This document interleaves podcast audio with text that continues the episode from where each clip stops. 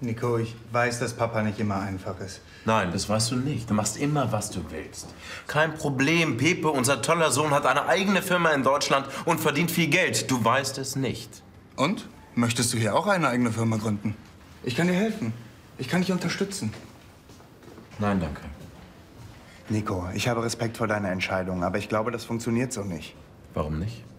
Ich kann mir nicht vorstellen, dass du es ohne Hilfe von Mama und Papa schaffen kannst. Und ich mache mir auch Sorgen. Mir ist egal, was du denkst.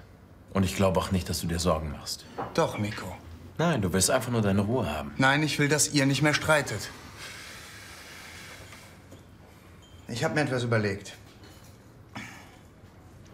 Ich bleibe hier.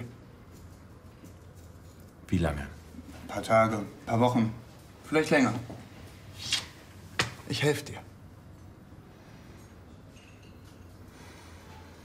Ich weiß nicht. Ich überleg's mir.